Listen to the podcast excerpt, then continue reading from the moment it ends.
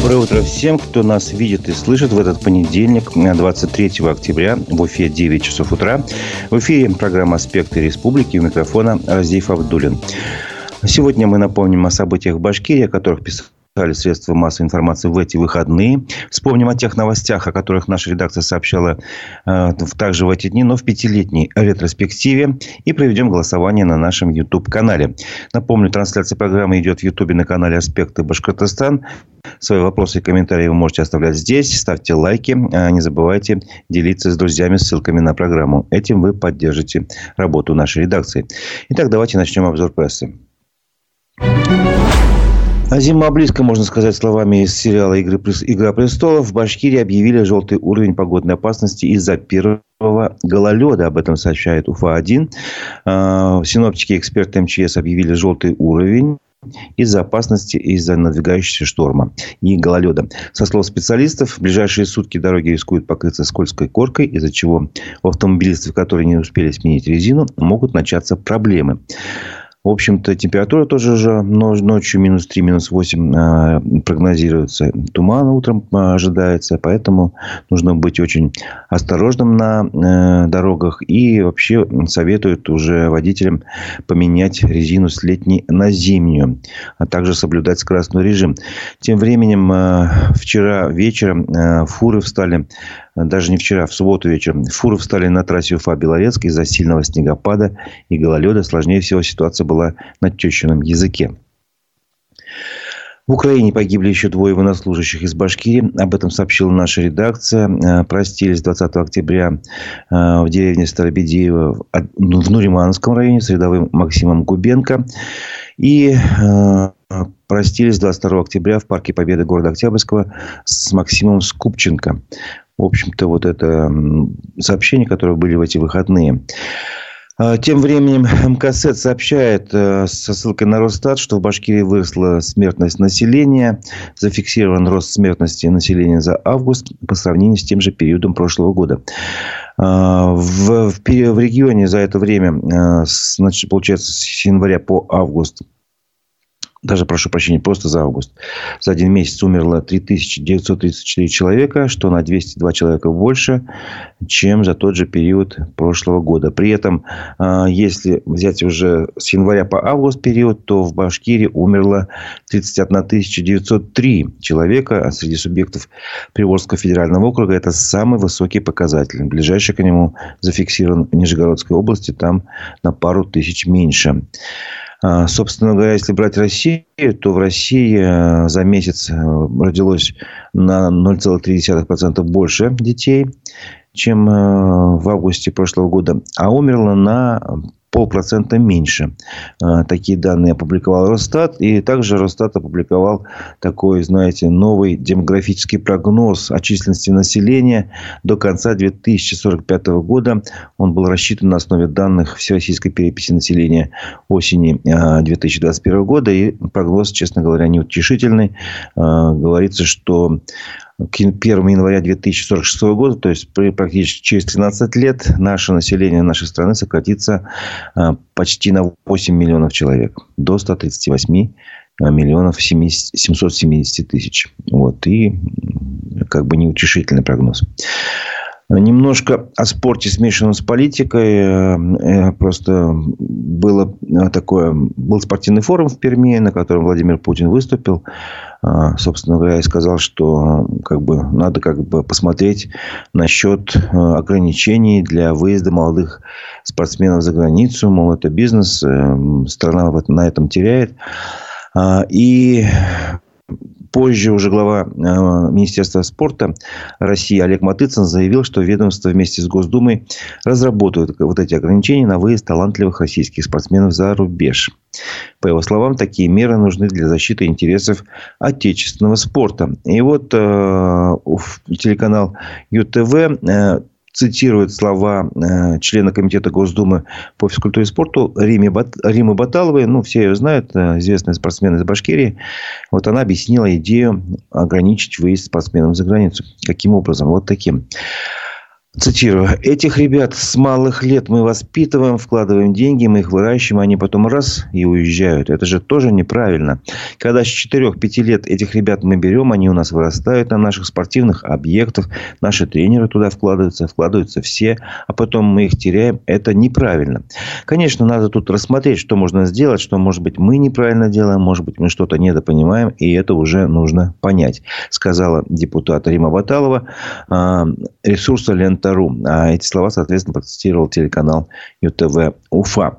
В связи с этим у меня вопрос к вам, уважаемые слушатели. Запрет на выезд молодых спортсменов за границу, кому он нужен? А, подумайте. Четыре варианта ответа предлагаю. А, первый вариант – Министерство спорта России. Второй вариант – российскому спорту, как заявлялось. Третий вариант – самим спортсменам нужно. И четвертое, это никому не нужно. Э, выбирайте, пожалуйста, варианты ответа. На нашем YouTube-канале «Аспекты Башкортостан» мы запустим голосование. Э, итоги голосования подведем ближе к концу программы. Э, тем временем продолжим обзор прессы. Башкирскому бизнесу не хватает более тысячи швей. Об этом сообщает МКСЭТ. Собственно говоря, МКСЭТ рассказывает о кадровом голоде, о котором э, рассказал министр промышленности региона Александр Шельдяев на пресс-конференции Башинформа. По словам э, министра, э, в отрасли выросли зарплаты. Те три года назад заработная плата была около 18 тысяч рублей в месяц, а теперь она выросла в три раза. Ну и это, по его словам, не помогает решить проблему. Работодателям требуется еще 1200 швей как раз по всей Башкирии. Вот. Ну, речь идет о таких предприятиях, как фабрика «За спорт». Э, есть э, рабочие места и в зоне Алгая, ну и другие фирмы тоже э, нуждаются в швеях, швеях, как правильно сказать. В общем-то, по данным службы занятости в регионе имеется 737 вакансий, но тем не менее это вот Видимо, не все данные успели дойти до официальных вот этих служб. Э, по данным министра, 1200 необходимы швей. Э, и как бы МКСЭД провел такой обзор. Э, какие же условия предлагают швеям на разных предприятиях? Например, в Ишимбае предлагает 28 тысяч рублей зарплаты. Она, в принципе, не сильно больше, чем три года назад. По словам министра, было 18, если я напоминаю. Вот. В Абзелинском районе предприятие предлагает зарплату от 40 тысяч. Больше всего среди швей могут получать в компании Метта, где э, соискателям предлагают от 80 тысяч за пошив изделий. Но э, тут, конечно, есть условие, что должен быть опыт работы и готовность работать сменами по 12 часов. Э, вот. Ну, такие, в общем-то, детали. Ну, в заспорте предлагают, насколько я понимаю, меньшую зарплату, вот, чем максимальная, которая предлагает в Метта. А, еще одна новость от МКСЭД. Фельдшеры в Белорецке победили в суде против Министерства здравоохранения Башкирии. Работники скорой помощи требовали лучших условий труда за работу сверхурочно и в неукомплектованной бригаде. А, суд стал на сторону фельдшеров. А, в общем-то, коллектив скорой помощи объединился профсоюз, в ячейку профсоюза действия, если быть точнее. Э, начали они говорить об этом еще в мае, что у нас так, э, такая работа, у нас как бы неполные бригады, плюс мы еще работаем сверхурочно, и нам за это не, слишком сильно платят. А, вот. Э, и, в общем, стало известно, что в судебном разбирательстве они победили. Суд обязал работодателя доплачивать 100% зарплате за работу в неукомплектованной бригаде. Вот это когда вместо двух Э, человек в скорой помощи работает один. Ну, собственно говоря, чем-то эта история напоминает историю в Ишимбае, когда, э, которая закончилась тем, что работники решили объявить итальянскую забастовку. Главврач их потом уволил. А в итоге, э, спустя время, в общем-то, прокуратура подала в суд на этого главврача за нарушением прав работников. Но суд оправдал его, как ни странно. И такое тоже бывает. Продолжим обзор новостей. В администрации Карайдельского района пообещали установить фотоловушку для наблюдения за восстановленным поклонным крестом на Павловском водохранилище. Об этом сообщила наша редакция, э, ну, со ссылкой на разные источники. Э, напомним, что на, на прошлой неделе э, свалили крест, который был установлен еще давно, в 2011 году, вот, ну, как раз возле Павловского водохранилища. И возбуждено было уголовное дело по, по статье «Вандализм». Вот. А глава администрации Карайдельского района Айдар Шайдулин, в свою очередь, 21 октября сообщил, что новый крест уже как бы снова установлен на этой а, на одной из скал, скал 12 апостолов, крест высотой 5 метров, весом 500 килограмм.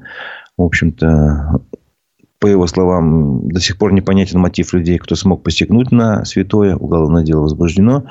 А мы, в свою очередь, этот крест восстановили и начали узаканивание данного религиозного символа. Для пресечения подобных фактов установим фотоловушки. Он еще заметил, что команда, которая восстанавливала крест, в основном состояла из мусульман. И, по его словам, это как раз и свидетельствует о том, что у нас в республике э, ну, как бы есть толерантность и уважительное отношение друг к другу, несмотря на вероисповедание и национальность которой, в общем, такого отношения, по его мнению, должен придерживаться каждый.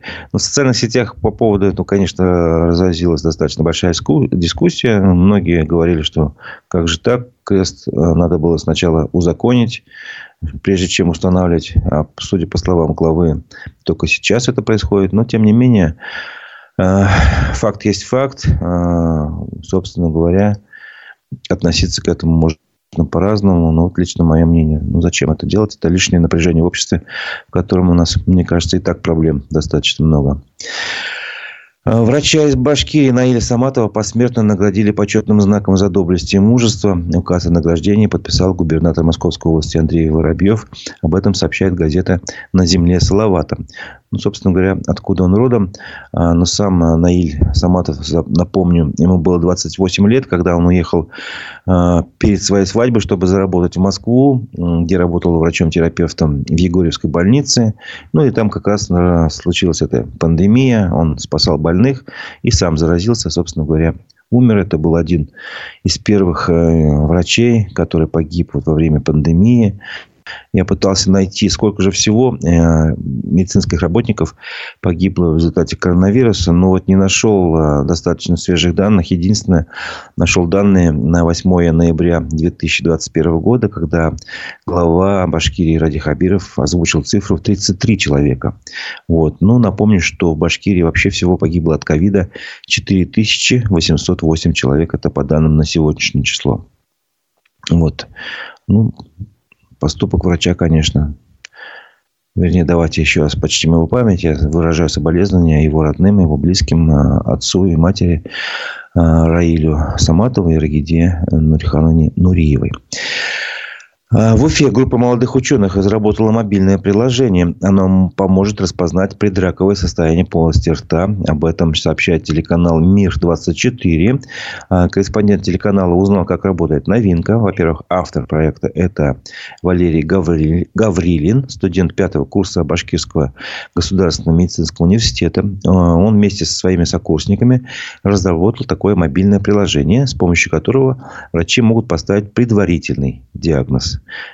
Метод такой. В общем, фотографии, которые получаются после свечения галогенной лампой, загружают в это приложение, а там его обрабатывают уже нейросети и дают подсказки врачам. Сейчас медики проводят тестирование программы в частных клиниках. А, в общем, там а, участвуют а, анонимно люди. Такие участники в основном это курильщики. Именно они в первую очередь попадают в группу риска по онкозаболеваниям полости рта. Ну и, в общем-то, надо еще сказать, что студент Валерий Гаврилин участвовал в конкурсе студенческий стартап и, и стартап и выиграл грант. И его разработка вот этого приложения финансируется за счет федерального бюджета.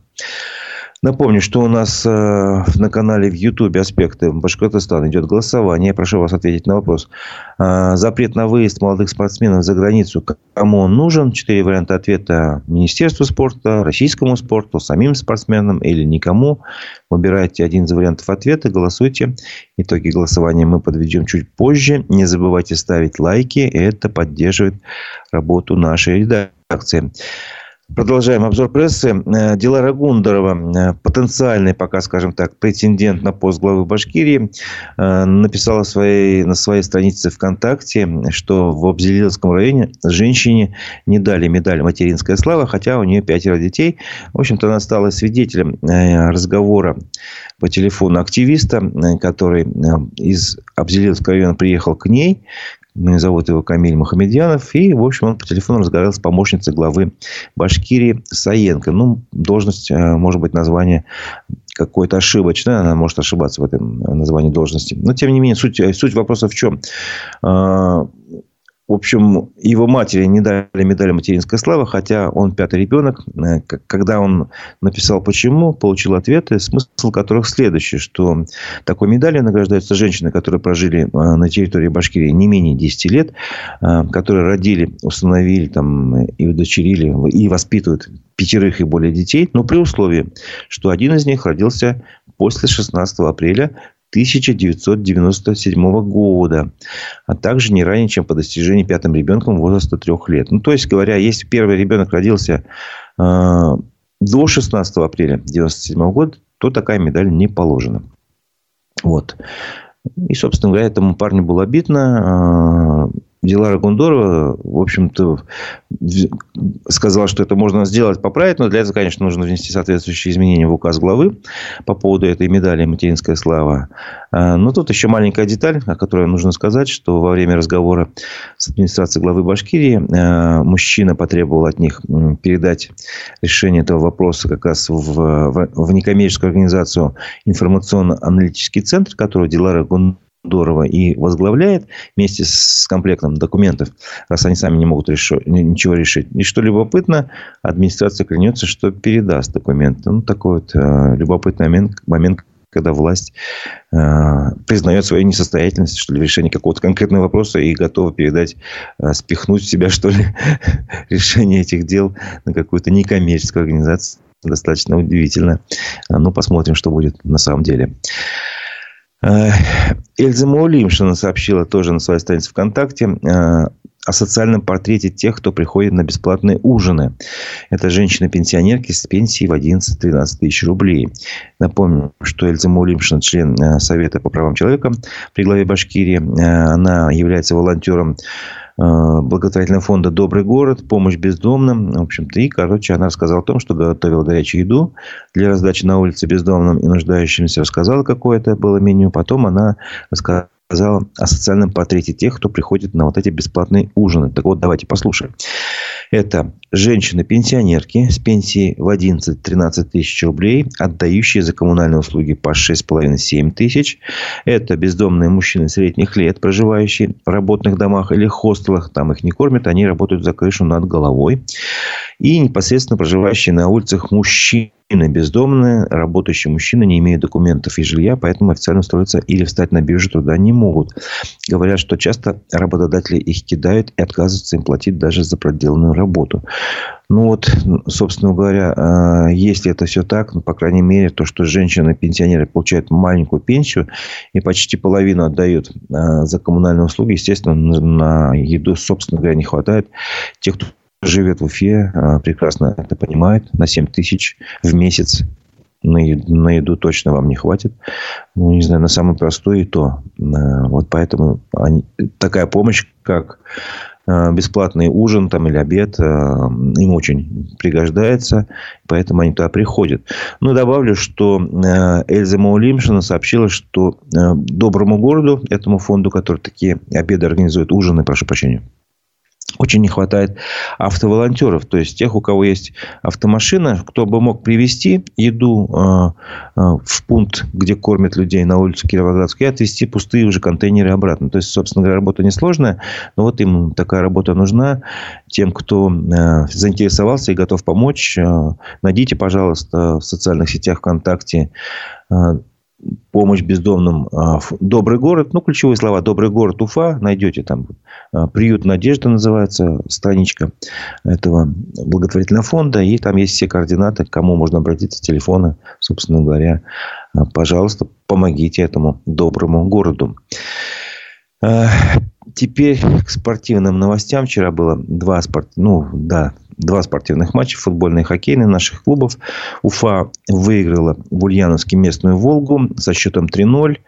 Вот, э, голы забили, забили, что очень, наверное, приятно для башкирского футбола. Его воспитанники. Дублем от, отличился Миграна Гиян и один гол на счету Никиты Белоусова. Вот. А тем временем Слава Юлаев уже на выезде в Минске тоже. Он проиграл местному «Динамо» со счетом 2-3, хотя вел в счете 2-1 после второго периода. Вот. А, ну, тем самым прервалась победная серия юлаевцев, которые до этого выиграли 5 раз подряд. Кстати, а, сегодня в 11 часов приглашаю вас а, снова на нашу площадку. Программа «Аспекты мнений». Будет спортивный журналист Алексей Горинов, мы, где как раз мы поговорим о хоккее. Так что милости прошу. Напомню, что у на сайте, э, вернее, прошу прощения, на канале в Ютубе идет голосование. Мы спрашиваем вас запрет на выезд молодых спортсменов за границу, кому он нужен. Четыре варианта ответа. Выбирайте, который вам больше по душе. Министерству спорта, российскому спорту, самим спортсменам или никому не нужен. И э, итоги голосования мы подведем чуть позже, после нашей ретроспективы. Сейчас я хочу вас познакомить с теми новостями, о которых мы говорили, э, наша редакция говорила год назад, два, три, четыре и пять. Итак, год назад, 21 октября, мы сообщили, что председатель Совета по правам человека Зульфия Гасина обратилась в прокуратуру из-за статьи о семейно-бытовом дебоширстве. Она стала свидетелем того, как административная комиссия Уфимского района хотела наказать женщину за то, что она повысила голос на мужа. Хотя до этого она вызывала полицию из-за его рукоприкладства. И женщину хотели наказать в соответствии со статьей Башкирского кодекса об административных нарушениях, рассказала Зульфия Гасина. В общем, эта норма вызывает очень много вопросов своей неопределенностью. И, как она сказала, по мнению районной административной комиссии, женщина не имела права повышать голос на мужчину, Хотя спор вышел из-за того, что бывший муж недобросовестно распоряжался совместно нажитым имуществом. А, ну, в общем, чиновники Уфимского района посчитали, что женщина совершила действие, посягающее на честь и достоинство мужа. А после того, как он начал ее избивать, а нарушительница, видите ли, стала недопустимо хватать в руки предметы для самообороны, такие как кружка и детские игрушки. Вот такая, собственно говоря, а, была ситуация. Лично для меня дикая. Как так? Мужчина, который, значит, своей женщине там что-то с недвижимостью напортачил, потом начал э, еще, собственно говоря, и сам руки прикладывал. Она не может даже голос повысить, но это какой-то матриархат. Патриархат, прошу прощения. Это ну, какие-то средневековые нормы и правила. Вот они тогда, год назад, в Уфимском районе действовали. И э, председатель Совета по правам человека обратил на это внимание. Два года назад, 22 октября, сообщили, что с начала года в Башкирии от отравления алкоголем погибли 129 человек. А, ну, собственно говоря, эта цифра прозвучала. Эта цифра по сравнению с прошлым годом примерно на том же уровне была зафиксирована.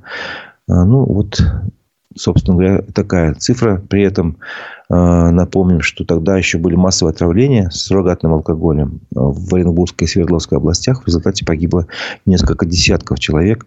Э, ну, это как бы просто напоминание еще раз о том, что с алкоголем дела иметь не стоит. Продолжим э, нашу ретроспективу опустимся на три года назад, 23 октября, ровно в этот день, мы сообщили, что общественные слушания по строительству церкви возле городища Уфа-2 не проводились. Вот. Э, то есть, эта история давняя. А, тогда э, глава республики Ради Хабиров рассказал о начале строительства церкви на совещании в правительстве, как раз рядом с этим памятником, памятником городища Уфа-2. По его словам, инициатива была выдвинута жителями, а позднее одна из жительниц как раз э, в разговоре с редакцией «Эхо» заявила, что впервые услышала о планах возвести объект. А, и ее соседи также ничего не слышали об этом. И никаких общественных слушаний не проводилось. Вот. Ну, по, на что нам уточнили тогда в администрации главы, что э, поскольку проект межевания территории был утвержден заранее, ранее, поэтому проведение общественных слушаний, собственно говоря, и не требуется. А просьбы о строительстве храма поступали э, в метрополию э, от православных жителей республики. Ну, и еще единственное, что этот участок ранее был отведен фондом жилищного строительства под строительство многоквартирного дома.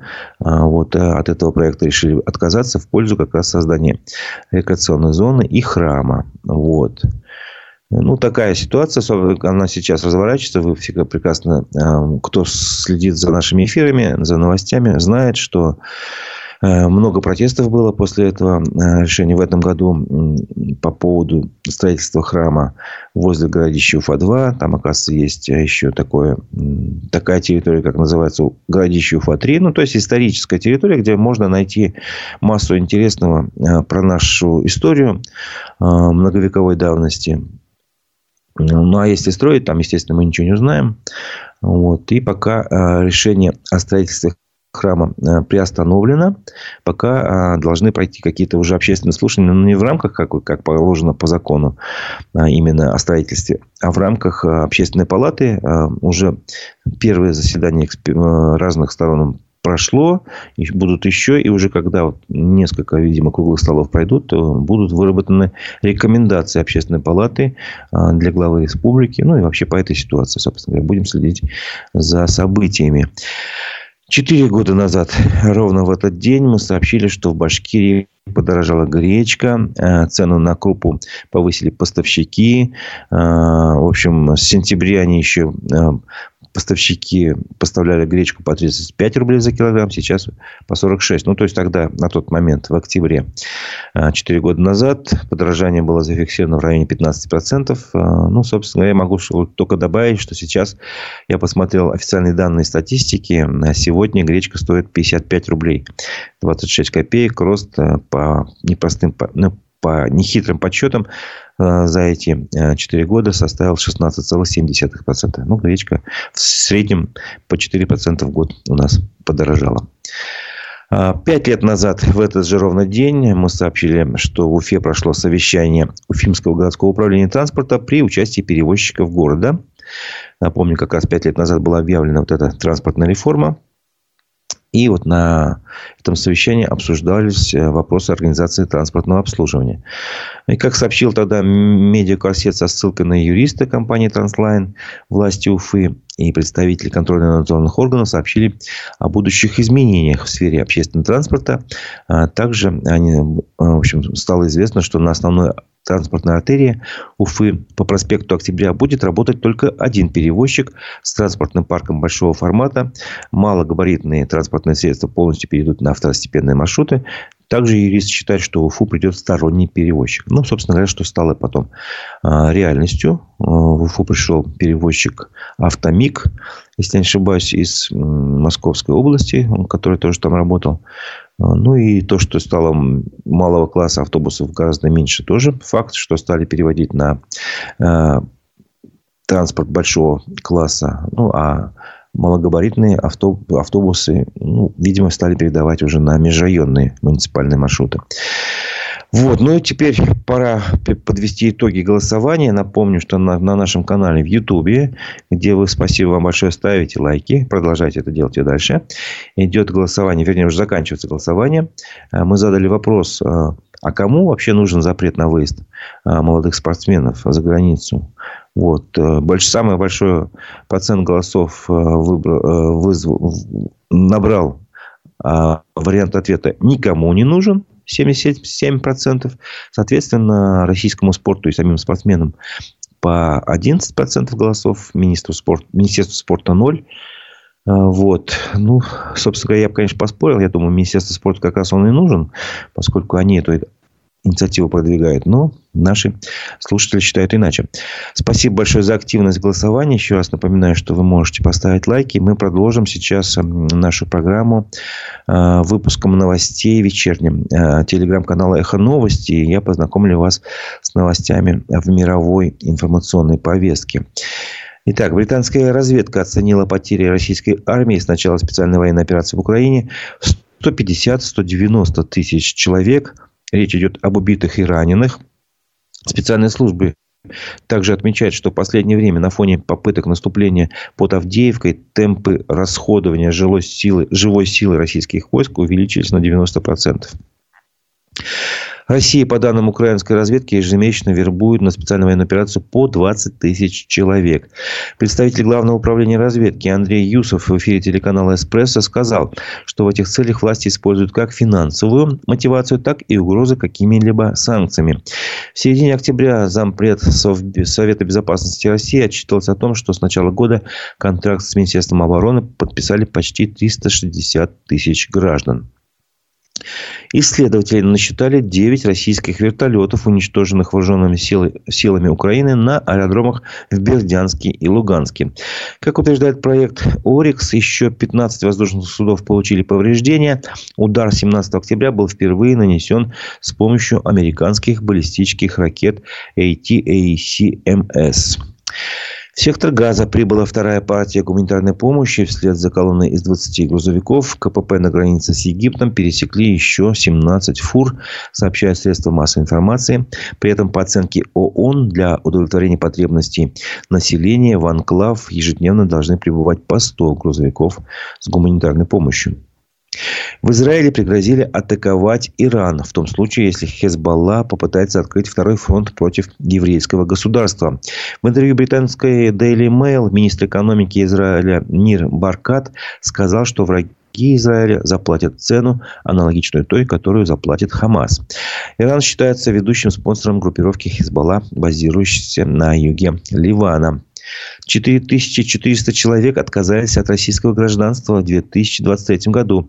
Это максимальный показатель за последние годы. Такие данные со ссылкой на консульский департамент Министерства иностранных дел приводит агентство РИА Новости. Число отказников последовательно растет с 2020 года, когда их было 3800 человек. На кладбище во Владимире снесли мемориальный комплекс, посвященный жертвам советских репрессий. Как отмечают местные средства массовой информации, этому предшествовала критика в провластных медиа, которые писали, что на памятных досках есть имена врагов страны. Среди погребенных на кладбище украинский архимандрит, глава Министерства иностранных дел Литвы и польский политик. Это был вечерний выпуск новостей телеграм-канала «Эхо новости». Но теперь э, наша программа завершена, но наша работа нет. Напоминаю, что в 11 часов ровно э, в нашей студии состоится программа «Аспекты мнений», куда мы пригласили спортивного журналиста Алексея Горинова и будем говорить о хоккее. Так что милости прошу, любителям этого вида спорта настраивайтесь на 11.00. Ну, собственно говоря, и, и не любители тоже могут послушать, что происходит в хоккее. А, ну, теперь на этом наша программа завершена. Это была программа «Аспекты республики». У микрофона был Разиф Абдулин. До новых встреч в эфире.